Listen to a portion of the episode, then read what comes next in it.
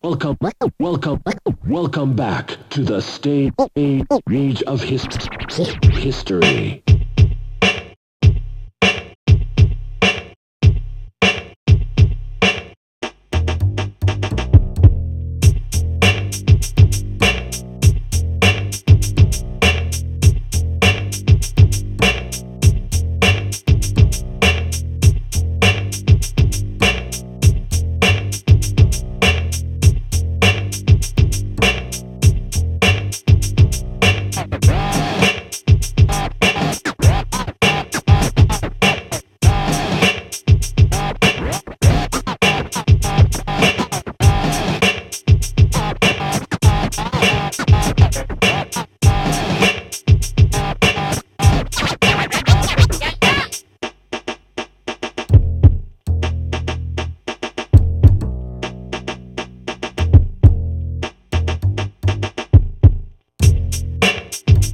Congratulations, you've tuned in to the best anime video game lifestyle podcast around, Game Face Radio. Uh, we're here on episode forty-three. Uh, I'm Kuroi Kaze, your host, and as always, I'm here with Sinazeta. Hello. And today, we have a special guest, um, more of the, the Chinese fantasy expert. Um, he's here with us for the first time. Please welcome Corn Sloth. Hey, how you doing? Hey, we are going to talk about several anime and, and maybe not so much video games today. I don't think we're going to get around to a lot of them. Um, so we're just going to go ahead and kick it off. Uh, Zeta's got a lot of things he wants to talk about, so why don't we start there? Zeta? Okay, uh, first of all, uh, this is I can go with the what you're playing thing for at least one thing, and that is uh, this Neo Geo game called uh, Brikinger, also known as Ironclad. Uh, this is a game that is sort of was sort of a legendary myth kind of a thing. Uh, it was shown at, at some arcade show in like nineteen ninety-six, eighty, ninety-five maybe, uh, and it was by Saurus. And it was a shooter that's kind of like R-Type in that you have an option that sticks to the front of your ship and, and all that, but it looked a lot different than R-Type. The uh, game was shown there running, I guess, on M V S, on a cartridge, but it was never released for M V S, and it was never released for home. It was only released on Neo C D, which is bizarre, because um, that was not a hugely successful format. Maybe they did that in order to attempt to boost sales or something. Um, Bad strat. But for yeah, it didn't work so well. I guess that was successful enough by Neo Geo standards. But uh, so it, it sat around. People were wondering what happened to the you know solid state version, because it was shown at the show. And for the longest time, all these Neo Geo freaks were trying to find a prototype so that they could collect it, pay six thousand dollars for it, and think they're awesome, because that's what Neo Geo collectors primarily do. Spend ass loads of money and then say, no, I'm not going to dump it. You'll never be able to play it. Fuck you. Yeah, I mean, what's the uh, what's the difference of them and every other collector ever? I mean, oh, it's just an excuse to spend money, as far as oh I can yeah, tell. but they but that's weird, because instead of having nine million twenty six hundred games, there are only like a hundred and nine uh, Neo Geo games or something like that. So like they're clinging to every single one of them, you know, so preciously. So if the idea that there would be a prototype Neo Geo game is like super significant. Uh, so anyway, this game. Even the Neo C D one, for some reason, only came out in Japan, which is weird because most Neo C D games technically had an American release. They're all printed in the same factory. The only difference is like the manual would be printed in English, because all Neo Geo games are, have four languages usually. It's just a matter of which machine you put it, put it in. So anyway, uh, it never came out in the U S, and I think it was several hundred dollars for this stupid C D. Um, well, after years of people trying to chase this prototype, all of a sudden, S N K decides they're going to release it for the Wii Virtual Console, which they did last year in Japan. And what's funny is that after that happened, more prototype cartridges are starting to show up. And one was on Yahoo Japan, or yeah, Yahoo Japan auctions. And it sold for like uh, thirty thousand yen, which is nothing for a prototype Neo Geo yeah, cartridge. That's only like three hundred bucks yeah, or, or less. Like, yeah, it's so it, like everyone's like, why isn't it, you know, it should be three times that. And then, well, the reason why is because enough people knew the origin of this cartridge, and that is that people have dumped the Wii ROM extracted the Neo Geo files in it and put it on a cartridge and sold it as, as an A E S cartridge or an M V S cartridge, which is almost certainly the first time that's ever happened. I'm, I'm not aware of that yeah. ever happening. That's really strange. Uh, so a couple weeks ago, this came out in the American shop, and I bought it and played it, and it uh, isn't that great. It's okay, but it's not that great. So I, you know, I sort of am glad that nobody paid a thousand dollars for this thing, because boy, that would have been a bad, a bad deal. Not that they give a crap. It could be, you know, nothing on there, but th- because I just want something that's rare. But I mean, yeah, it's, I mean, it's not particularly good. To put that in perspective, I mean, there was that story going around recently about the guy that had had paid like ten thousand dollars for the original track and field back when it was by Bandai or oh, something like yeah, that. Yeah, Stadium Games or whatever. Yeah, Stadium Games in the box, ten grand. Like, that's the Power Pad game that we all were like, "Oh, this is fun for three minutes," and then well, never no, played it again. It isn't that one. It's the same exact kind of thing. Right, but it's but it's, it's Bandai's, yeah. And you know, yeah. I I actually I was well, at no, a, no, no, no. The way I understood it though was that the reason it was in such short supply is that Nintendo quickly bought it out and, and took it for the Power Pad. Yeah, I'm I'm no expert on this at all, but yeah, Nintendo made their own version, and that's why you can't find that thing. Really, I thought they I thought Stadium Games was like the base of the Power Pad games. Like, was it the same thing? I don't know. Yeah, that's that's what I as far as I understood it, that is pretty much the same game. Yeah, it, it could very well be that. And it's interesting because I found the Famicom version of that in a box at a show yesterday for four dollars.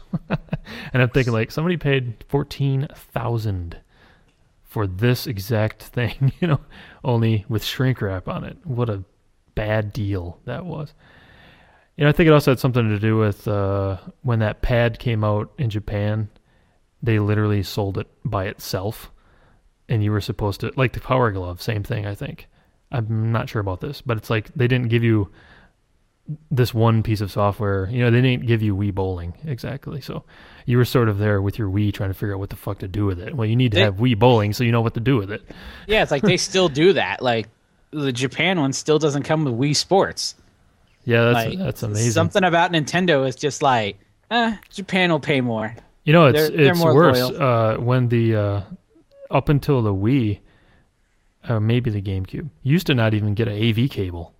You had to buy the machine, and then you had to go buy your cable. I don't even know if you got a power supply with the Super Famicom. I'm not sure. You got, a, I think you got a power supply, but you didn't get an A V cable or something like that. Yeah, with Super Famicom. Like, that's disgusting. um. So anyway, as for the quality of Brikinger or Ironclad, um, it's better than the. than the game that this com- Saurus that this company did release in ninety-six, which is uh, Shinoken, also known as Ragnagard or something like that, which is that pre-rendered fighter, which is hideous. So it's it's way better than that, but it's nowhere near as good as their later games like Shock Troopers and Shock Troopers two, which are really good. So, like, weird story for that one. Uh, early attempt at a pre-rendered sprite shooter, um not worth a thousand, definitely worth ten bucks, not worth a thousand bucks. All right, um to to mention kind of what I've been playing, and this is just gonna be really quick. um I've actually been really addicted to uh Alpha three Max on the P S P. Weird. Um it's the most awesome version of Alpha three ever. It's mm-hmm. got like all the characters from every Alpha, plus like Ingrid from Capcom Fighting Jam, plus like D J T-Hawk, Cammy, blah, blah, blah from from Alpha Upper, um, you know, a k a. Uh, Super Street Fighter two. Um, like, it's just got like such an ass load of characters in it, and it plays so well, and it's got like four thousand different modes at the start screen. You know, you could do two on one, two on two, tag battle M V C two style. Like, everything that you want is, is in there. It's fucking crazy. Well, it is uh, like the ninth subsequent version of Alpha three. Yeah, they, the they thing tag... that bugs me is that it's on the P S P. Yeah. Like, can I please get Alpha three Max ported to Xbox Live Arcade? That is the dream. That's, the, I think that's all I want. What is the... What's, I guess... What is the best version... Like, what's the best version of that you can get? What's the best version of Alpha three on a console you can get, the most advanced one? You can't get anything as uh, advanced as Upper, can, get, can you? Yeah, you can get Alpha three Upper. It's an unlockable game on Street Fighter Alpha Anthology for the P S two. Okay, yeah. Uh, that's very good. That's a very good piece of software. I, I was yeah. not aware that was on there. Yeah, it's it's unlockable. You have to do something to get to it, but... Yeah, you can unlock Alpha three Upper, as far as I understand. But it's the arcade version, so you know there's no world tour, there's no there's no modes. It's just hit start, pick a character, off you go. Yeah. So that's that's well, kind of a bummer. I like the home versions because I like all the crazy optional. The, the original arcade version of Alpha three had very few characters in it, but then the consoles came out and they added like Guile and all those other people, and then they ported it to Naomi. And put even more people in it, um, and that was Upper. So I, di I, I didn't know that Upper was on that collection. No, no, no, no, no. Upper is when it went back to the arcade. Yeah, when it went to the Naomi. Yeah, board. It's like yeah, the, yeah they they and when it went back to Arc Three, then they made Upper, and then essentially the one that is on P S P is called Double Upper. Ah, like God. Double it's, Upper. It's, Does anyone have a move called the Double Upper in Double Upper? Because that would be cool. Mascot um, character. Not that I can think of. Um, but yeah, it's Street Fighter Alpha or Street Fighter zero three Double Upper. It's the correct title. Double Dipper is more like it. How many times are you going to pay for Alpha three? You know, they keep selling it to you. That collection, though, is fantastic. That's one of the best fighting game releases ever. What's kind of cool about... Um, There's like a there's like a hyper alpha or something on there where you can pick the different versions of people, much like you can in the you can do like, that in the Darkstalkers one. I know. Yeah, like I guess on the um, the Alpha three anthology they have a similar type thing where you can pick the version of people, and so I don't own Alpha three, uh, the Alpha anthology.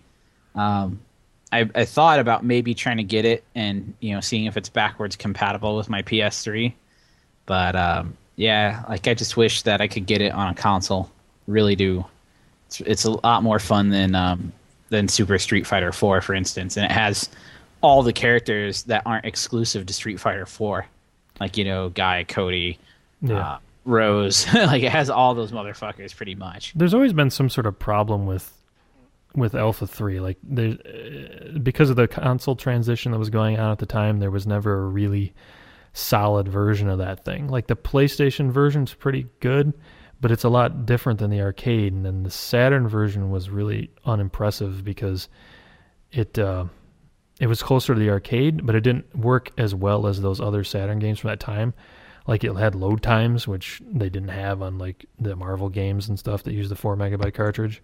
And then it came out for you know, Dreamcast, but that one's more like the PlayStation one in the fact that the hitboxes and the timing and the special effects are all fucked up and different and doesn't all work. Right. And, We're yeah, spending too much there's no, time. There's no perfect version of that game. There needs to be yeah. a perfect version. But if you uh, if you work at, I don't know, Capcom America or whatever, and you have any clout at all, go ahead and please pull Alpha three Max to the to X B L A and release it for like seven bucks. That would be handy. Thanks. I'd appreciate that. I just want a straight port. You don't need to do jack to it. Yeah, stop just, fucking with it and just put out a version that loads right, doesn't crash. You can use a real controller on it, all that stuff, and then just leave it. Yep, I would I would be very excited to, to run out and buy that because I don't buy much off X B L A. Um, so let's see, next up here. Um, let's go ahead and turn it over to the curiously quiet Corn Sloth. And um, have him uh, launch into uh, an anime he's been watching called Twelve Kingdoms. All right, so um, I just finished up Twelve Kingdoms uh, a week ago. Um, pretty solid series. It's uh, let's see, it's based off of like a couple of you know like short novels or whatever in Japan. Um, so it, for the most part, it does transition pretty well. Very story based. Not a lot of like power ups and. Jazz. Um, what? No over nine thousands? No, no, no, one, no one's an alien. Uh, well, that could be. Our, well, so all right. Basically, here's what's going on. It's it's it's kind of like a uh, a little bit like a Fushigi Yugi, where this this high school girl gets magically transported to this fantastical mm. Chinese-like world. I'm growing right? here. Yes. Yeah. yeah. It, uh, so uh, Fushigi Yugi's fuck win. Fuck you. No, no, but yeah, but Inuyasha is not. No, and, it's not. And that's what I'm getting at. Anyway, go on. Well, this is not Inuyasha. It's... Well, no, it, it, maybe it is. But... Basically, this this girl, she she's in her high school. She's she's very timid, um, you know, just a really boring Japanese girl. And suddenly, she's told, "Look, you need to come with me to you know this other world, to this kingdom that you are the queen of, and you need to like Whoa. you know lay down the law and do some shit for us." So, you know, against her will, because she's like, "No, I want to hang out with my friends and family," and you know, very resistant. But uh, she gets dragged along and. Um, although resistant to it for half the series, she, she eventually gets down, and yeah, it, it does get pretty exciting. My my biggest beefs with it uh, would probably be that it goes off like on like these side stories that they never tie in to the main story. But, so uh, like it's like switching to like auxiliary characters in like another part of the world, and just never has those characters introduced, or what do you mean? Basically, yeah. So um, each kingdom has a like a like a god spirit advisor or whatever. Okay, and they in essence choose who the, the ruler of these kingdoms are. Um, and they they mention this other kingdom, and they mention this god spirit advisor thing, and you know how he eventually finds the, the ruler of his kingdom. But this all happens in the past. It's all explained in a flashback that lasts ten episodes. and and in the present, he's mysteriously missing. But they never go find him. They never really, like, they never do anything about it other than, you know, reminisce. So that, that was very irritating. What the hell? It's like, ah. So yeah, this sucks. Is a T V show? How long is yeah. it? Yeah. It's, I, I want to say it's like forty episodes. Um. Okay, so uh, it's forty-five. Relatively, relatively short watch. That's what. Uh, that's two seasons. Yeah, yeah. It's it's not a huge commitment. Um, they do a couple things very well. I mean, you know, they they have some some pretty good uh, enemies with some you know some decent conflicts, but at the same time, they they do they fall down and on like uh. As she's like retaking her kingdom, they just they don't show anything. They kind of gloss over it in a single episode. They so no, no epic showdown, no Helm's Deep. No, there is no Helm's Deep. they they briefly mention Helm's Deep, but they don't show it. That sucks. Yeah, like yeah, no, that that sucked. But overall, you'd still recommend it. I no? would probably still recommend it. I mean, it would need to be your kind of thing. I mean, it's it's short and sweet, which is great for most people who don't want a huge commitment. Um, so let me let me yeah, ask that, you this. That's so strange Are, because both of you guys refer to a sh- something that is twenty hours long as being short. Just because One Piece is four hundred eighty-two episodes, you think that's short, but that's massive. I mean, I'm not going to, you know, I'll watch well, it. They're, they're, I'll no, start no, no. it, take, but I'm not going to finish take, it out of obligation. Take it back, though, because it's like... Really, with flashbacks and intros and outros all cut, you're looking at like nineteen minutes of anime per episode times forty.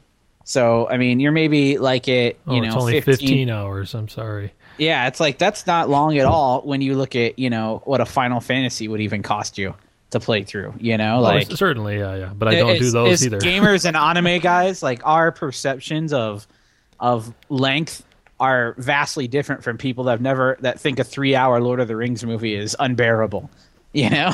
yeah. Well, and and yeah. you're watching this, you know, for an hour every night over the course of three weeks or whatever. I mean, you don't need to.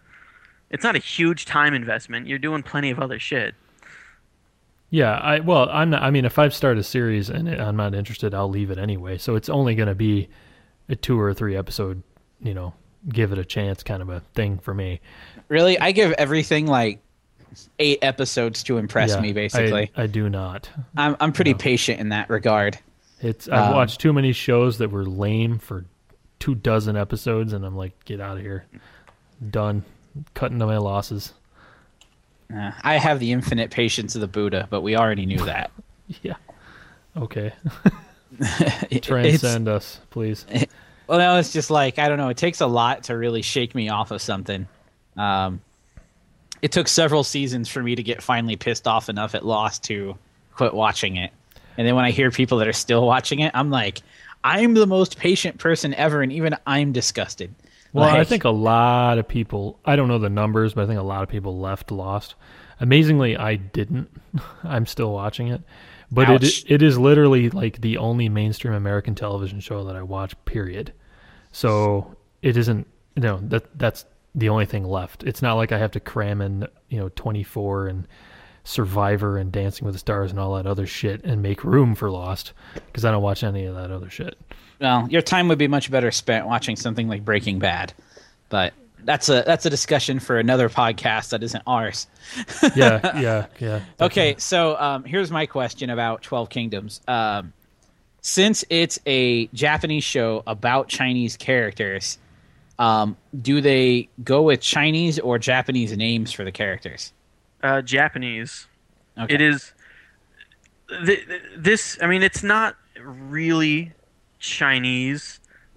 I mean, this this you know alternate universe or whatever you want to call it exists like under the ocean or whatever, and they're aware of Japan because from time to time, like you know, people from shipwrecks or whatever wind up in this kingdom or series of kingdoms, I guess.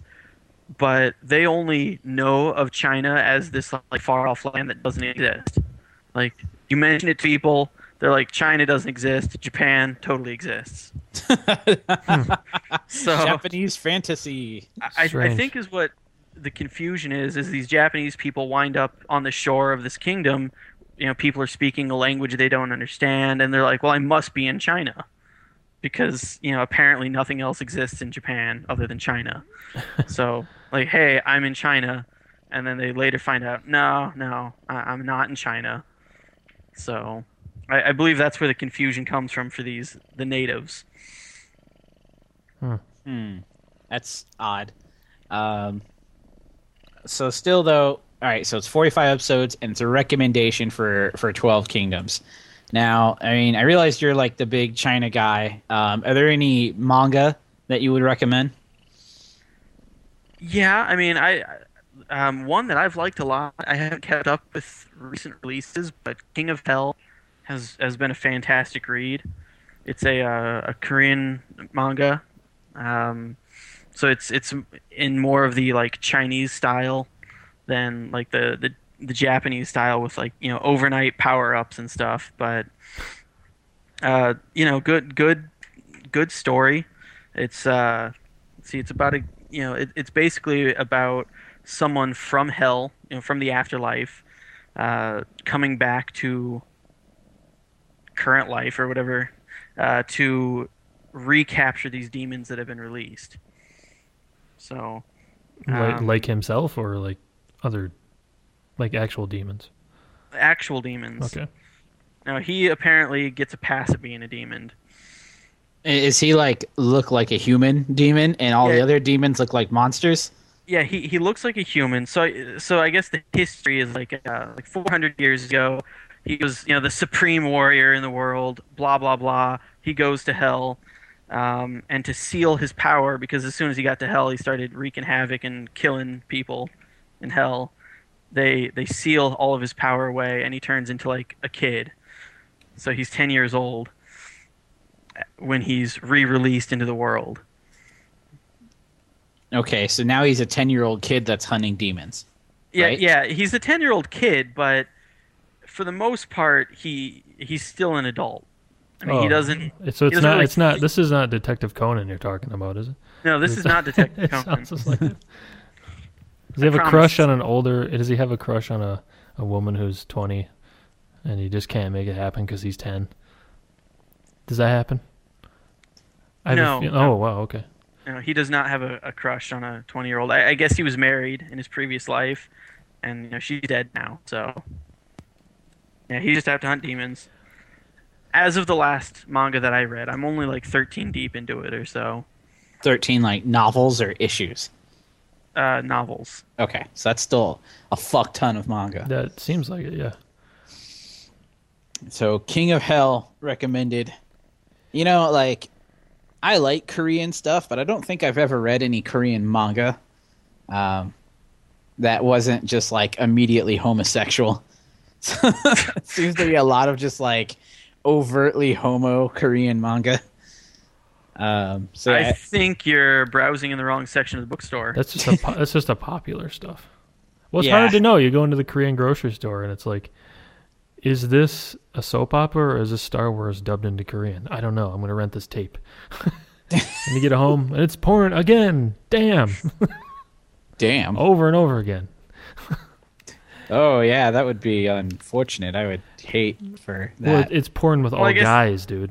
Oh. I didn't I specify that.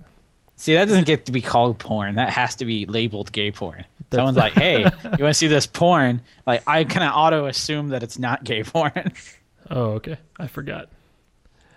Well, my, my question, of course, would be, is it story porn? Story porn. Well, I guess that's a... Dis- you, it's, it's no pants of the Three Kingdoms. Yeah, I would be okay with that. No pants. Of- that's good. I want to know what I'm their motivations are. Yeah, yeah. Um, okay, so let's... Uh, Let's let's get back more on topic. I'm gonna I'm gonna toss the ball back into Zeta's court. What you got? Okay, uh, Gundam Unicorn came out finally as an anime. This is a big deal, uh, sort of, because for the longest time, like if you look at the sales figures, uh, Bandai, big huge company, one like they make more money off Gundam than they do off just about anything. I read this thing recently saying that like evidently there's a there's like a trade industry that circulates around plastic character goods, which would include your bullshit keychains and your uh, toys and all that stuff. And supposedly like eighty percent of all the revenue of plastic character goods in Japan are Gundam plastic models. Like it's it's huge. Uh, something that's always been a problem though uh, in trying to keep this massive franchise going, which is kind of a franchise and kind of different franchises, is that you always have this problem where you have the new show that the little kids like, and then you have the old show that the thirty guy, thirty year old guys like. And there's very little to bridge these two. Uh, and the new show will come out and the old guys will be like, ah, it's a bunch of Team five boy band crap. And then, but the, the young, the eight year old kids, you know, they want the show with a gigantic laser weapon and they don't, you know, give a fuck about that old crap. Uh, something usually what's they make new universes for the new shows, but every once in a while they peter out something that still pertains to the original universe known as the Universal Century timeline. And a couple of years ago, probably five or six years ago, I don't know, they started serializing this novel called Gundam Unicorn, and it was supposed to take place after Char's Counterattack, uh, but before F ninety-one and Victory Gundam, which is a timeline that's never really been explored, um, partially because they didn't want to do something kind of like how there was a ban on Star Wars prequels era novels for so long, because you know Locust had this territory like sort of uh, measured out, and it's like you can't talk about any of this stuff because I'm going to put it in the movie someday. Uh, that's kind of the way Gundam was for a long time. But they started doing these novels, and um, they. St- They got they got so popular that people were making garage kits, and then they made some plastic kits, and so they decided to finally animate it. And it came out uh, several months ago, but we're just getting around to it now. Uh, it is released, I believe, in America. It's Blu-ray only and only on Amazon dot com. So it's a very uh, narrow release for America. It's not in any shops that I'm aware of. Uh, in Japan, it comes out on D V D also, and it's probably easier to find. Is it uh, purely subtitled then? No, they or... dubbed it, and the disc is the same uh, worldwide. The only difference, I think, is the intro. So if you did buy the Japanese version used in a shop if, when you were in Japan for five bucks or something, it'll be dubbed and it'll have subtitles. Um. So wait, f- wait, wait, wait. So there is no subtitled only one, or no, wait, no, it's I... a, it's. It's a disc. I mean, you can pick your language.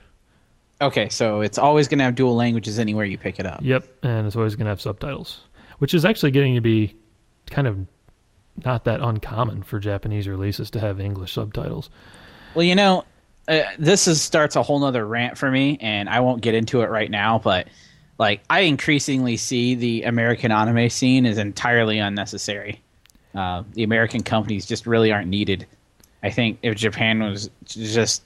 hire ten guys at each Japanese company. Yeah, to that's what Bandai on. does. That's what Bandai yeah. does. Is I mean, they've always had a. They don't rely on some bunch of rednecks and you know perverted rednecks from Texas to like translate all their shit and market it separately. Bandai does it in a different way, which has traditionally been less successful. But the way they do it is they just like, well, we're going to take this thing and we're going to put it out in America more or less ourselves.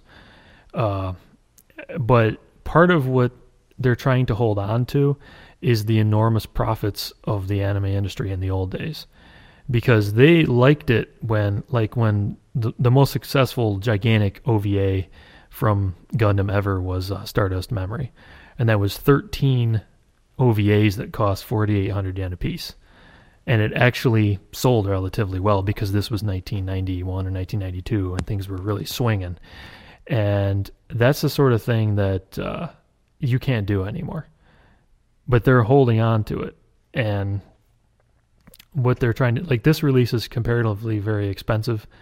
I mean, I, I pre-ordered it, so I got like fifteen bucks off, but it was still like thirty-five dollars for an hour, which people really aren't in the mood for anymore these days.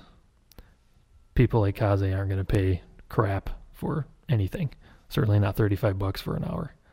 Yeah, I can go ahead and probably admit to that. The uh, interesting thing about this is this show is, this is an old school O V A in several ways. One, you're basically importing it because of the price and the rarity, and it has to come from Amazon. It uh, costs a lot of money. And then the other thing is it is going to come out every six months over the course of two years. So it's going to be only six episodes. It's going to take two years to come out. Which Jesus is kind of a long time. Oh, God. But at least it's it's a lot better and a lot cheaper than developing tons of filler episodes that uh, nobody wants to fucking see. So wow. Well, as for the first episode, it uh, it it starts telling the story that was in the novel.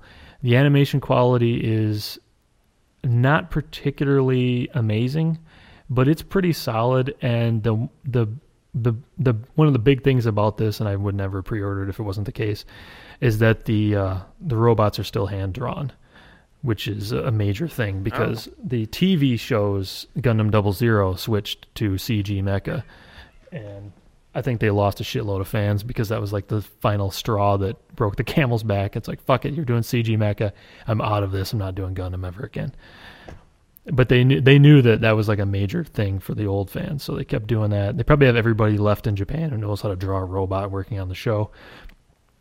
And it's got some good robot action in it, not a lot because it's primarily, you know, Gundam for being so robot-centric doesn't really have all that much robot fighting in it most of the time.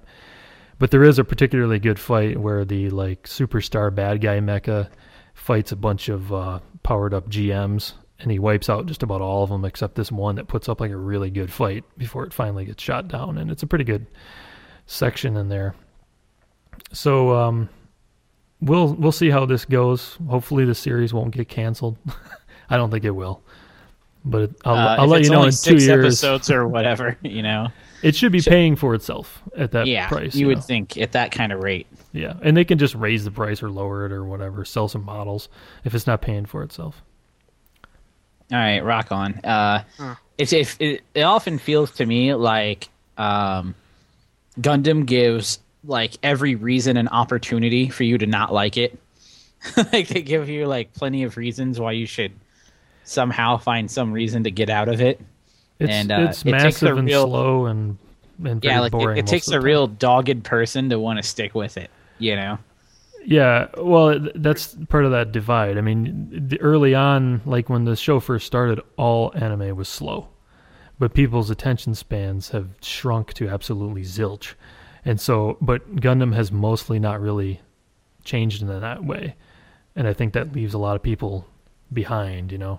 They want to see something go Super Saiyan every fifteen minutes. They want a new mecha every show, you know, and it's not really there. Yeah, I mean, I fall somewhere in between that. Like, I have a hard time watching things from the seventies in general, just because I feel like they hadn't really figured out pacing in the seventies. Um, like, you know, uh, just as a, a quick example, like Quentin Tarantino's Grindhouse movie, uh, Death Proof, like, I found that so painful to sit through because it was paced just like a seventies movie, and I found it agonizing. Uh, I can't handle that. Like, I'm not saying it has to be like, you know, a Michael Bay explosions constantly thing, but yeah, I'm somewhere in between there. I just, I really can't handle uh, like seventies pacing, but you know, something like Azumanga um, is still totally awesome to me. I can do it if it's, uh, you know, if they're captivating your interest through intensity rather than frequency, you can you can handle it. But if it's like slow and you don't give a crap about what's going on, then you're then it's really pretty miserable. Yeah. And yeah. No. I, I would definitely agree. I mean, like, especially with the Gundams. I mean, the the the U C uh, Universal Century series is is fantastic. It's, I mean, yeah, it's got its periods of of being slow, but um, compared to like Double Zero, where everything's just uninteresting. Double Zero is incredibly boring. I thought it would at least yeah. be, you know, uh, trashy, like Gundam Wing or something, or you know, or hyperbolic as fuck like G Gundam, but it's not. Double Zero is the most boring fucking Gundam ever. I yeah, really did not like it that really show. Is. I mean, it's yeah. a bunch of people you don't care about bickering all the time. You know, like, it's no I, fun. I, I think for me, um, I think Gundam would probably be best in a manga format, so that I determine the pacing. Yeah, that's been done. Uh, not a lot of manga is translated. Uh, not a lot of the novels are translated. Um, but there is a double oh seventy-nine manga that's pretty good. Uh, the best way to watch the original series is definitely the movies, because they they edit out the vast majority of everything that happened in it.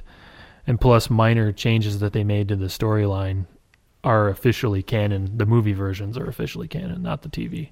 I used to um, to read uh, Blue Destiny.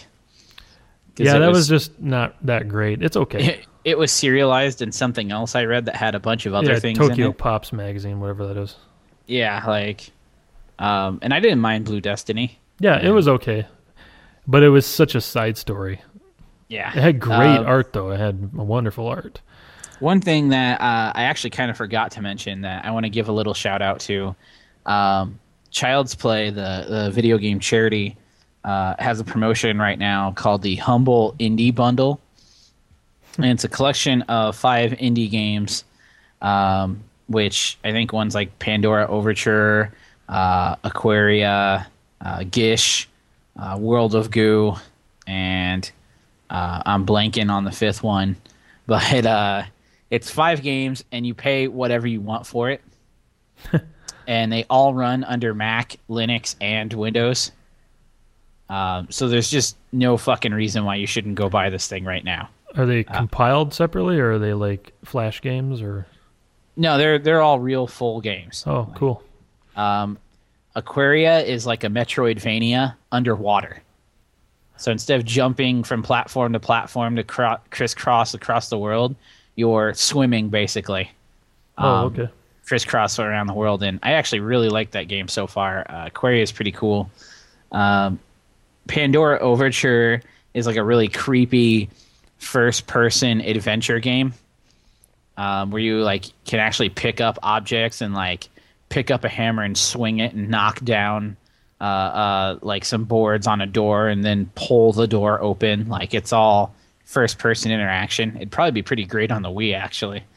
Um, Let's see, and uh, World of Goo is you connect these little gooey guys to try to make bridges to get to the objective. Like, it's just purely a puzzle game, and uh, that can get frustratingly difficult in some levels, and there's a shit ton of levels, so you can play as much as you want. Um, Gish, I haven't played yet. Uh, I've been hearing a lot of great stuff about it for years, so, I mean, you can pay whatever you want. You want to give these guys one penny, You're gonna get five. And can I, you, I know can you do a PayPal of transaction of one penny? Is that actually yes, possible? Yes, you can. Oh, okay. Yes, absolutely. Well, you're gonna burn in hell if you pay a penny for this bundle. Yeah, that's I mean, rude. You know, at least give a few dollars. You yeah. know, you don't have to give them fifty. Uh, I think the games all separately cost eighty.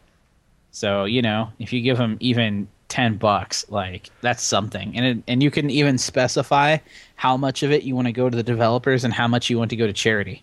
Oh, okay. I thought it would. Okay. So oh, you have that's the very choice. Flexible. Yeah, like it's the best promotion ever. Um, so seriously, go give some of your fucking money to these guys because there's no reason not to. Um, you have no excuse. Absolutely no excuse. What is that? Uh, is there a U R L for that uh, thing? Uh, yeah, it's uh, Wolf. It's Wolf Ire, so W O L F I R E dot com slash humble. Okay, there you go. Excellent. Way to be on point, Corn Sloth. Wow, that's amazing. Yep, the humble indie bundle. Just go pick it up. I don't care what you pay for it. Uh, just go get it. Um, all the games are good for the most part. They may not all be your thing. Maybe you don't like puzzle, or maybe you don't like creepy adventure, but there's at least got to be one game in there that you like. They want to pay. You want to play five bucks for it. Yeah. yeah, and like I said, it's you know why not? You'll own them forever. You can, and, and there's no D R M. That's the other thing. No oh, D R M yeah. lock on no, any of these. No Xbox Live crap. Or well, PlayStation or whatever. I don't know when the last time you bought a P C game was, but they're all D R M to fucking infinity. Like oh, well, I guess if it's on Steam or. Yeah, Battle.net like, it would be, yeah. Yeah, it's like, tell me the, the... I mean, you can't get a P C game without fucking shit tons of D R M, so the fact that these guys are just like, fuck that, like, yeah, I'm totally in support of that. Fuck D R M. There's just no reason. If you're going to pay for a game, then it should have no nothing that interferes with you, because as a pirater, I can tell you that if I want to fucking pirate your game, I will, and it will run better than if I... had paid for it because you D R M'd all your customers. Yeah, unlike my P S P, where my custom firmware has locked me out of the store so I can't buy games from Sony. But you know what? I can download any of them. I can yes. pirate any of them. They all work just fine. It only prevents you from playing retail games. Or not retail, but uh, PlayStation Shop games. Yeah, com companies don't get that kind of shit. Like, like Very very backwards and short-sighted and stupid of them. Yeah. And nothing but, new. Uh, Anyway, we won't we won't talk too much more about that, but just just want to give them a shout out. They're doing everything right. It's a promotion that gets nothing wrong, and they deserve some cash. So go reward them now. Uh, um, all right, let's go, and I guess I'll talk about an anime that I watched. It's very very short, um, and I'm confused about how I feel about it. Uh, what I've done is I've downloaded a lot of short anime series. Um, And by short, I mean like under twenty episodes, I think. Um, so one that I had downloaded was called Paranoia Agent. And it's essentially... Um, man, I don't even know how to categorize it. It's like Lane or other really weird cerebral shows. Isn't that from the guy that did uh, Perfect Blue? Yes, I think it is. Yeah. Um, so it's guaranteed to be utterly fucked up. Perfect Blue is one of my favorite... animated things of all time. I love Perfect Blue. Thought it was genius, uh, just because it was so mature and adult. Uh, and there's just not enough of that in anime. But Paranoia Agent basically revolves around like these people in Japan that are all connected by a criminal named Shonen Bat. Um, Shonen Bat is a like eleven year old kid on gold rollerblades that hits people with a big crooked golden bat in the head. And that's it. Like, so it's like these people and how they're connected to Shonen Bat and how getting hospitalized or killed by Shonen Bat changes the lives of these people. Like it's, uh, it's, it's really, really odd, but it has a couple of really compelling moments. Um, and not, I'm conflicted on how I feel, like whether or not I would recommend anyone to watch it. If you if you have a taste for really unusual cinema and you like really cerebral and and like things that don't kind of give you definite answers, then I would take a shot on it because it's probably up your alley. Like if Boogie Pop Phantom is a treasured memory of yours, you might want to go ahead and give Paranoia Agent a chance. Um, it has a, a couple of particularly hilarious moments, but I can't give it my strongest recommendation because it's definitely not going to be for everybody. How many nightmares is it going to give me? None. None. I think uh, because yeah. I'm just wondering, like, because Perfect Blue is pretty fucked up, and when I yeah. saw the picture of the kid with a cricket bat whacking the fuck out of people, I was like, this is going to be totally fucking twisted and horrible, right? That's what I assumed. No, it's it's really not. It's it's not that twisted and fucking horrible. So, okay, well, good. At least not as far as I'd seen. Um, it it's just like I said. It's a lot of like makes you go hmm. huh, you know, like one of those. So if you're into that kind of thing, uh, go ahead and give it a shot. Uh, another series that I'm kind of conflicted on, um, it's called Rozen Maiden, and I guess it's responsible for, like, thousands of dudes getting into, like, super uh, fancy, fancy doll dressing up. Uh, the, uh. the premise of the show is that this, like, Elizabethan... like dressed um maybe one and a half foot tall doll like comes to live with this guy and uh has to play something called the Alice game, and it's there's several dolls that come and live with them, and they you know they fulfill a lot of anime stereotypes, like this one's the tsundere one, this one's the like cutesy stupid one, like this one's the bitch. Um like But the thing was, is it's only like sixteen episodes. So since I give things like, you know, eight episodes to get good, I was already halfway through it. Um, I, I I assume the manga is probably much, much, much, much, much longer, um, and probably tells things in a more metered pace. But I can't really speak to that. Uh, my wife super dug the show immediately, and that was enough for me to go ahead and just, you know, watch all sixteen episodes. And at the end, I felt somewhat satisfied with the experience. It gets a little creepy. Uh, Sounds with, creepy. With with a doll and a and a um, like an eleven year old boy like getting somewhat romantic. Uh, like it's it's an odd show, um, but it's not a bad show. And it was it's just good enough to pull me through it. Uh, I kept, you know, like, oh yeah, let's go ahead and see what happens next. Like, oh yeah, all right, let's let's see what the next thing is. Like, so not a strong recommendation for Rozen Maiden.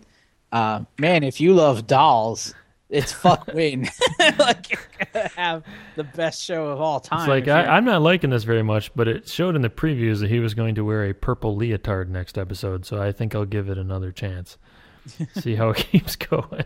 Like, it tells a dramatic story, which is weird. Like it, like it, it doesn't tell like a like slice of life like comedy. It uh, it attempts to you know actually address a a arc of the manga, I assume.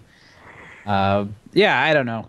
Rozen Maiden, uh, buyer beware. It's got some creepy doll stuff in it, but um. It, it was not bad. I actually can't hate on it. I don't hate Rozen Maiden at all. Um, and like I said, my wife was really enjoyed it. So maybe your girl will really enjoy it too. You can let her watch it with you, and it won't be that painful. It's a good couple show, I guess. Oh, sounds like the sort of thing that would end a relationship. No, like the thing is, is like you know, people hate on like Adam Sandler movies. But um, as a married dude, I'm always like, dude, Adam Sandler is my biggest hero because he gives me a romantic comedy that I can actually sit through with my wife and not get like super angry. You know, like if there were no Adam Sandler movies, you would be watching Hugh Grant movies. Like, so just be happy that there are Adam Sandler movies, you know, that's anything a, that that's that a very pragmatic attitude. Yeah, it pleases the lady folk and it's not painful for me to sit through.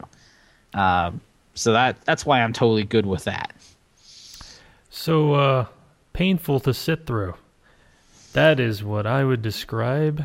That is what I would uh, phrase I would use to describe this new thing I discovered last night, which is Gundam Rocks, a C D released last year only in Japan, which is Andrew W K doing covers of famous old Gundam songs like Stand Up Gundam and Amuro Forever. Um. It's not very good. it's not as good as Brikinger, that's for sure. I, I, I ran across it last night because someone sent me, we were talking about the new Gundam Versus game, and he sent me like video of the old one on Dreamcast, and it had like, uh, the, you know, the Char's theme song and stuff like that in it, you know, and I started looking up the old songs, and uh, here's this Gundam Rocks thing, and it said Andrew W K, and I just assumed it was one of those mislabeled internet fuck-up type of deals. But no, it's an official release of Andrew W K covering all these songs. And it's not lame in the way that you may think I'm saying it's lame, like it's Gundam that sounds like Andrew W K. That would be acceptable. Not anything I would buy, but it would be acceptable. This is simply something that sounds too much like a blend between the old crappy jazz rock nineteen eighty shit and, and you know, Japan nineteen eighty, so, you know, lamer than the rest of the music from nineteen eighty. Uh, a blend between that and Andrew W K's style, and it's all in English, and it's retarded. Most of these songs, I think, have been available in English before for places here and there over the years, but um, kind of a terrible choice. I would think if you were going to make like an album like this, you would get like a, like a, a power metal band like Stradivarius or somebody to do this stuff. That would have turned out a lot better, I think. This was just sad. I, um, I actually have another story that kind of pertains to this. Uh, I once was in um, a C D store, and it had a Mega Man album. And mm. uh, my friend bought it, and we put it in the car. And like, it's just like a random collection of songs that have nothing to do with Mega Man. We're like, what the fuck is this shit? Like, um, it's got a song by the Bucketheads called "Got Myself Together." And it sure. basically just like plays like some, some somewhat techno-y sounding music, and then like some guys coming in like, "Got myself together, yeah." That, that, that's interesting. It's like it's like what does that have to do with Mega Man? What the fuck is this shit? Then you finally get to like the last track on the C D, and it's a techno song, and it starts playing, and then like a guy just comes in, it's like boom, do do do do do. Mega Man. Mega Man. Like, that's what you get. That's the Mega Man disc. I was like, what is this fucking shit? Like, we were trolled so hard. twelve dollars gone. Oh, it was only twelve bucks. Must have been a pirate C D. No, it was a real C D in a real C D store in America. Oh. Oh, was it an American release? Yeah. Oh, okay. Oh God. Now it's even more weird. I thought it was gonna be like C D I expect that kind of garbage of all to come my out favorite of... Mega Man tunes. You know, I was like, oh fuck, is this gonna be like an orchestral Bubble Man theme? Shit, yes. It didn't yeah. have anything to do with that American cartoon, did it? No. Wow. So I don't know. That's a bizarre thing that you found there. Yeah, I thought at least I would get the shitty Mega Man intro from the American cartoon. Super fighting robot. That was, that was a pretty bad show. Yeah, it was. It was better than like all those Capcom cartoons, like the Darkstalkers and the Street Fighter ones. Those were, ugh, those were. There was a Darkstalkers cartoon. Oh yeah, it was. It was really bad. And they had like crossovers with Street Fighter characters in it, and it was. Oh yeah, I do remember the the Street Fighter cartoon. That was terrible. Yeah, I mean, like if you were disappointed by the Darkstalkers O V A. You are being ungrateful because you should have seen the American one, because not only is it crap, but you know, it's an entire season of crap instead of just four episodes or whatever. That's the nice thing about O V As. For good or for worse, they're short. Not a lot of investment. The hurting stops. Yeah. Uh, unless you really liked it, in which case the hurting never stops because it ended. uh, so, uh, Something else I've been playing. This is kind of a brief note. Uh, Startling Odyssey two, I should say. Yeah, Startling Odyssey two uh, was recently released, a uh, fan-translated version of it. This was a P C Engine game released in nineteen ninety-four or something like that. And I played through it all the way back in the day because it's one of the nicest-looking Japanese R P Gs from the, for the P C Engine from that time period. It uh, looks like a Final Fantasy kind of thing. Your characters are all on the side and you attack everything. But it's it's by a very small company that's no longer in business called Rayforce, who uh, made... They used the character designs were all uh, Obari from uh, he did the Fatal Fury movie, and he used to work on Machine Robo and all that. He's been around. That guy for a draws long time. Good boobs and sharp noses. He this was right before his sharp nose thing went insane. He used to be a little bit more reserved, kind of like uh, the American comic book artist Rob Liefeld. When he was working for D C on projects after school, he drew well. But once he became like a millionaire and he was the superstar of Marvel, his art just went into the shitter. Like, it went way too extreme in that direction and was terrible. That's the way Obari was. Like, once it got to Gaokaiser, it was like utter garbage, so bad. But early on, he he was uh, he was actually he was directing anime like in the eighties, and he he, he was pretty good at that. Um, but anyway, this is a good uh, Startling Odyssey two. It's a It's a game. It's for P C Engine, so it's got, like, you know, T N A and a fan service and shit everywhere. Um, the sort of things you wouldn't see on Super Famicom, obviously. And it's not incredibly difficult, and it's it, it's before R P Gs were saddled with all those bullshit systems and Tetra Master card games and Chocobo Racing and all that horrible, odious crap. It's just straight up, when you get a certain level, you learn this spell. You have magic points, you have hit points. It's you have four people instead of three. Uh, and it's easy to get through, relatively entertaining. The guy, I believe it was translated entirely by one guy using like Google Translator or something, which is one one of the so it's not oh, the God. It's not the best script, but he must have done somebody must have done something to it, because I've run Japanese through Google Translator and it's useless garbage. It doesn't even make any sense. Yeah. Th this at least um, is is readable. It's better than like an eight bit N E S R P G with all the misspellings and everything. It's it's more solid than that. Has a few bugs in it. Uh, the other day I was talking to King Kyle, and like half the shit he said was Japanese still. But uh, generally, it's uh, it's a pretty easy, uh, straightforward, non-horrible R P G that is a nice uh, flashback to that time period. Um, you can run it in an emulator or, or whatever. Um, I'm playing it on the real hardware. I don't have the game anymore. I sold it a long time ago. So I'm doing this illegally. I hope what's left of Rayforce doesn't come back and sue me. They were uh, that was the that was the game that I, I couldn't figure out how to make this the ship teleport, and there's like an airship and you have to fly it over these towers and it'll teleport from one tower to the next, and I couldn't figure out how to make it happen, so I literally just called the number on the back of the box, and they found a guy who sort of spoke English and he helped me beat the game.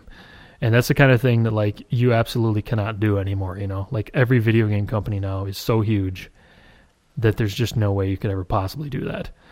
But this was back... Wow, when... so you called a guy and he found an English speaker and he explained to you how to yeah. beat it? He's like, you need the Orichalcon and you need to get it in your ship, and then you can, then, then it'll teleport. Holy fuck, that's an amazing story, actually. You know, well, you know, you could kind of do that sort of with one eight hundred U S A Sega back in the early nineties, and you could kind of do that with Nintendo. But then those companies all started charging nine hundred numbers, and then they stopped. Then the internet came along and they stopped doing it completely.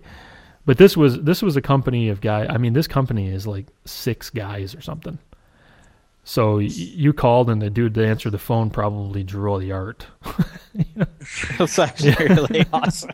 Yeah, that, that's a kind of an an extinct thing nowadays, because every game costs eighteen million dollars to develop.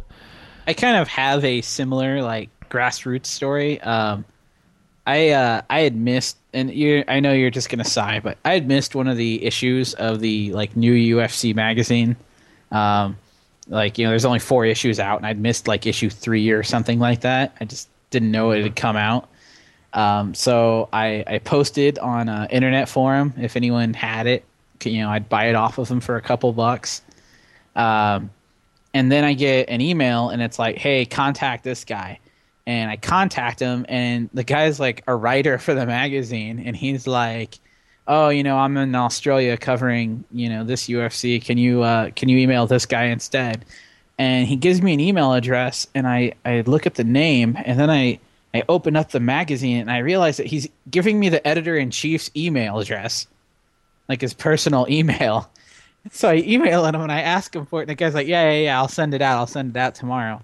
And he, he sends it out, and he's like, so um, do you write for David? Is that why you have my email? And I was like, uh, yeah, kind of. I write emails. I was just like, it's weird that, you know, you just try to ask a like a small little thing, and it's like the next thing you know, you're talking to the, the editor-in-chief of the, the magazine or whatever to ask him for an issue. Well, magazines. Since you won, you know, he's a nice guy. The magazine industry is strange because it looks so together, because you only know what you know based on the magazine, which everyone has put their resources into and try to make it look like this wonderful professional monthly thing. But sometimes the actual situations that put it together every month are a bit sketchy, you know, like any magazine Dave Alverson ever worked on is probably total anarchy, and it's amazing that he ever produced two monthly issues in a row. And then there's those magazines like uh, that retro U K retro magazine, or um, magazines that like every other month they get their publisher gets bought by another company. And like the one of the, one of the magazines I read's uh, Retro Car, which is like uh, it's a U K publication, and it's all about like seventies and eighties cars and what was popular in Europe at the time. And it's basically two guys make the whole magazine, and you, and it's a it's such a uh, and like. They have correspondents who send in stories freelance. There's a guy in California and such. But it's basically two guys who make this amazing magazine. And, you know, they're just two dudes like everybody else. If I ever yeah, go it's to always, one of these it's always shows. Interesting when you, like, look behind a very polished veneer and just see, like, like the hamster on the wheel behind it that's keeping it going, you know? Yeah. Like, um, that. I, I'm always fascinated by behind-the-scenes type documentaries, like, you know, about anime or video games or whatever, and just kind of seeing, like, oh, wow, that's what it looks like. That just looks like my office, you know? Doesn't look special at all. Yeah, it's there's the no, same cubicle, but there's, like, an Xbox controller sitting there. Yeah, they're not, there's no rainbows and lasers and all the shit that I was hoping for. You know, in the old days, that's, they had more crazy hardware there, you know, because they had they would have to, like, have ROM writers and uh, prototype players and, you know, crazy demos. Like in the old uh for the early P C Engine games, they used to have, you couldn't write, there were no C D Rs back then. So when they made these C D R games and made these C D games, they had to have a bank of hard drives that emulated a C D ROM. And hard drives, if you remember back in nineteen eighty-eight, were like forty megabytes or something. Yeah. So they had to have these massive uh, banks of hard drives that emulated these these huge freaking setups just to test the thing, just to test the game. And so like developers would be, you know, more intimately attached to freaky, weird hardware. But now everything just kind of runs on a Windows machine. It's really anticlimactic. Indeed, childhood dreams constantly being shattered every day. Yeah, I know. Life is lame. Oh well. At the same time, wow. they, they keep making like shit that I never thought would be possible possible. So yeah, I know. It's more amazing than ever, but I'm more blasé about it than ever most of the time. It's like, oh, so the iPhone's the most convenient, amazingly powerful little doodad ever. Nah, I don't care. Whatever. I, I, put, I vote Droid. Sorry. What, whatever. Either way, you know, same kind of thing. Really, I'm like I'm still pretty amazed by my smartphone. Like I'm amazed by my phone, and all it does some, is play M P threes.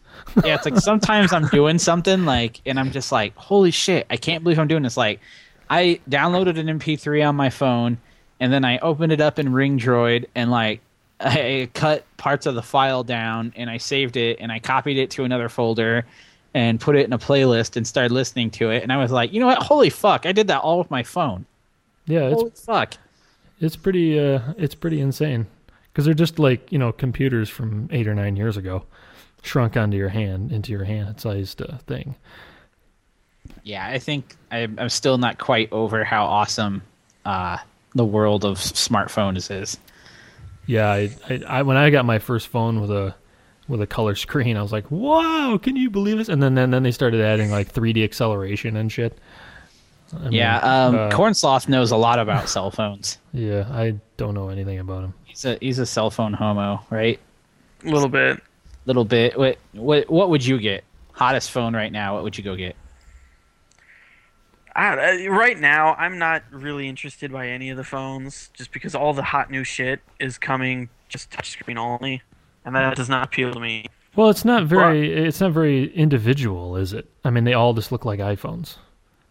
Yeah, well, that's yeah, that's part of the problem. But you know, I, I want a keyboard. They're, they're, you know, touchscreen is it's too hard to type on, and what's the point of searching? You know, you know, doing a Google search or whatever if it takes forty-five minutes just to type in a sentence correctly.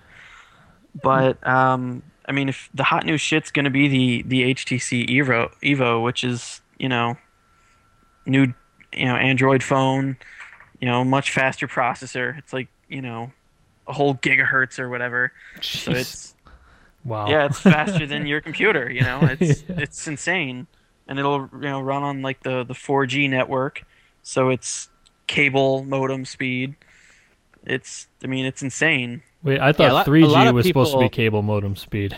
What uh, happened to that? A lot of people don't know this, but uh Sinazeta actually records the show on like a a, a couple Apple two E's, I guess, that are Uh, they're working together. I'm, I'm up with, to two um, G S's.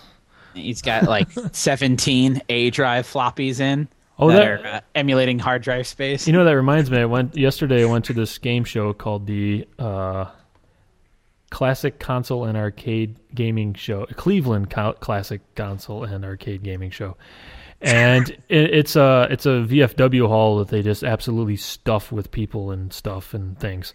And it was quite fun, but one of the interesting things I saw there was a T R S eighty playing games, which a I didn't. I'm not sure I actually knew that was possible because that game was that machine is like the ultra stuffy word processor, dual five-inch floppy built into the monitor type of thing, you know. And you know it's a monochrome green display and everything. But there was they were playing some game like Cosmic Fighter or something, which is sort of a Space Invaders clone, and it was like. Very solid. I was so surprised. And then they had Zaxxon on it, which really blew my mind because that has diagonal scrolling in it. Yeah. And diagonal scrolling. Diagonal scrolling was a fancy feature all the way up to like nineteen ninety as far as hardware acceleration goes. And this thing was uh, running. It was sort of like a zoomed in version because you know the screen and the resolution were so small. It would be like looking at Zaxxon through a telescope. But it was it it was amazingly uh, it was amazingly. Uh, solid. And that Cosmic Fighter game was neat because it used this the way they animated this the uh they probably weren't even actually sprites, they probably used something more arcane than that, but the way they animated the characters, they almost looked like uh when they moved they kind of shivered, kind of like that uh Super Nintendo fake blurring zooming effect thing. They sort of did like a straight up frame by frame animation that's simulating that. I had yeah, my mind was blown. I had no idea. And this and this piece of software is released uh an eighty-three, which have been fairly laid on for a T R S eighty. It's like half our listeners aren't even born in eighty-three. Yeah, well, this is an ancient-ass machine. I mean, you're t- the I B M AT blew the doors off this piece of crap. uh, and things like Amigas and Macs are just light years beyond it, and yet it was producing a fairly, totally playable game. I fucked around with it for quite a while. Not the craziest thing I ever saw there, though. The craziest thing I saw there, they were running tournaments. The tournaments were this Marble Madness on Ooh. on N E S for some godforsaken reason. Hell yeah. Uh, the Tetris Attack on Super Nintendo, which is one of my all-time favorite games, and Super Street Fighter four, of course. So I signed up for the uh, Tetris Attack thing since I'm like a huge fan of this, and I'm totally sh- amazed that anyone's running a tournament in this game. And uh, he's it's. For some bizarre reason, it's a high-score tournament, even though this game has a fantastic versus mode. It's a high-score tournament. So I'm like, you know, this is going to run till midnight, right? You know, it's going to be like one of those duck hunt tournaments. I went to I went to a place that did a duck hunt tournament, and it just led, it was like hours and hours because you never miss. I mean, if you're any good at that game at all, it's very hard to miss. So anyway, we get into the tournament, and the the you, you started uh, one-player, endless... speed twenty-five normal, and then you just go until you crash and record the high score. The first guy sits down and just completely rocks the shit out of this game and ends up with a score of like twenty-seven thousand, which is fairly huge. And I'm thinking like, uh, I'm not going to win this game. I thought I thought this was my day, you know. But it, but the amazing thing is the next person comes down and they they rack out like a seventeen thousand or something like that, which is also very big.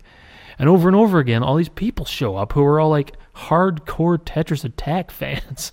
And I'm like, where the hell am I that, that there's like this cult of Tetris Attack people who are like super into an, a nineteen ninety-three puzzle game on Super Nintendo.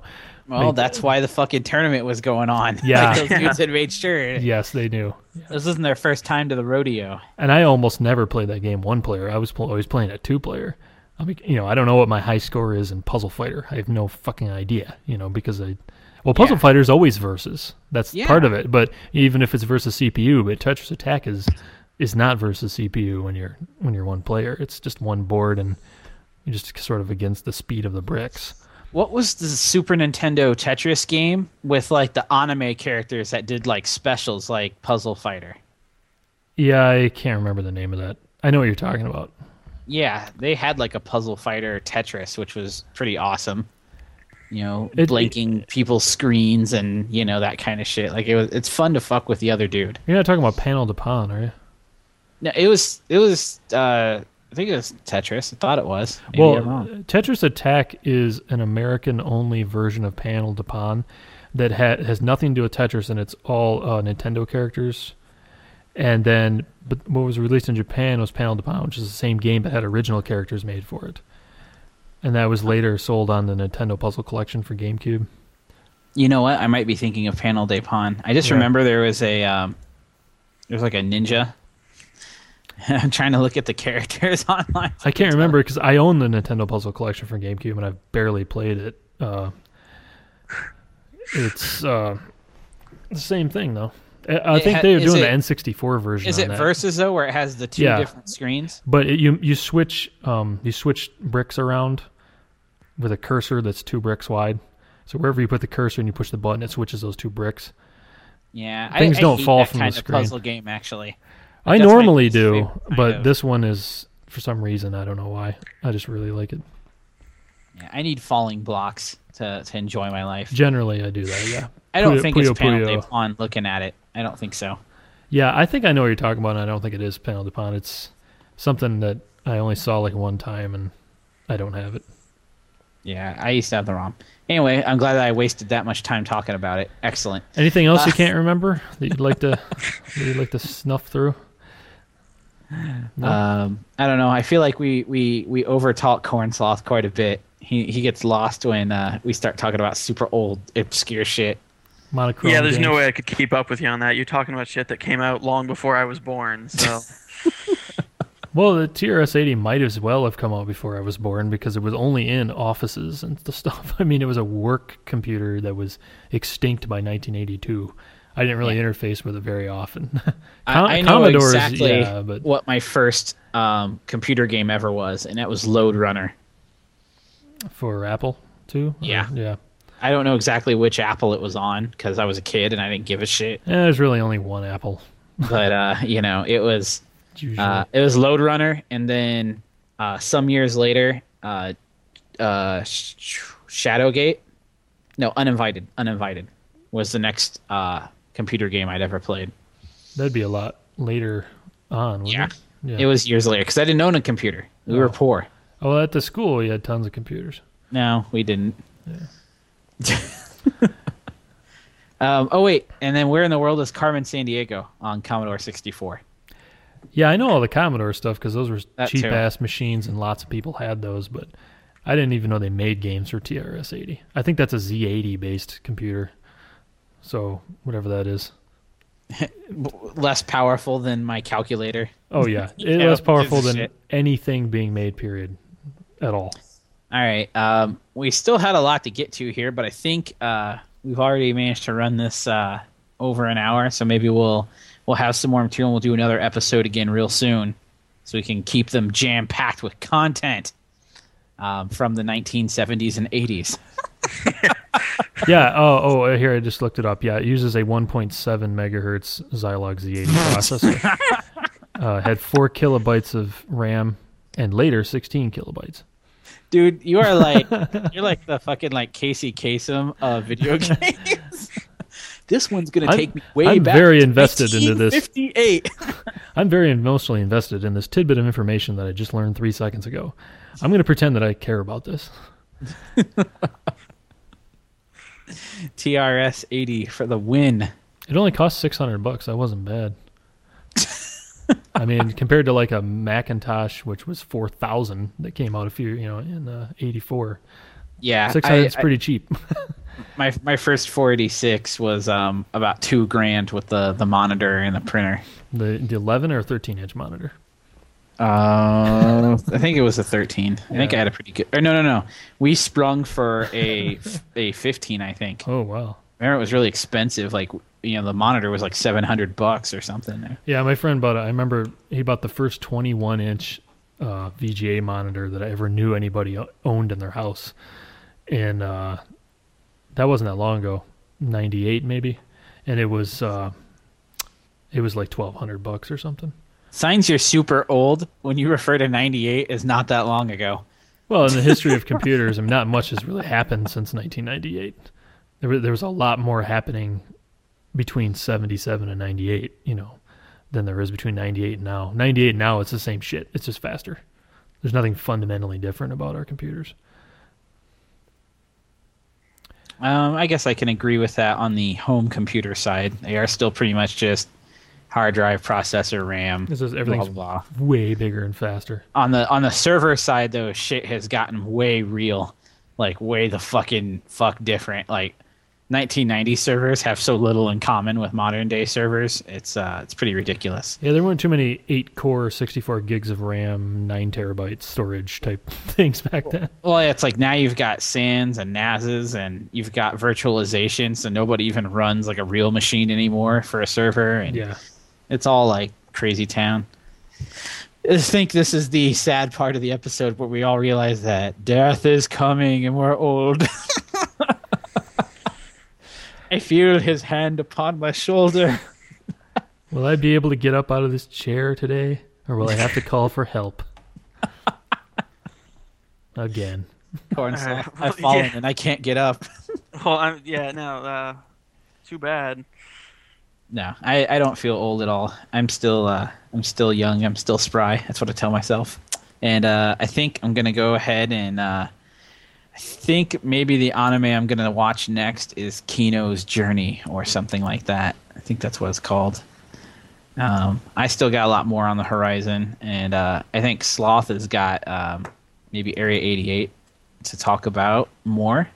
Could bring him back on, or we could uh, also, uh, I don't know, maybe we'll talk about Air Gear or something next episode. So, Sloth, thank you for coming on. I'd like to have you on again yeah, uh, sometime. Pleasure.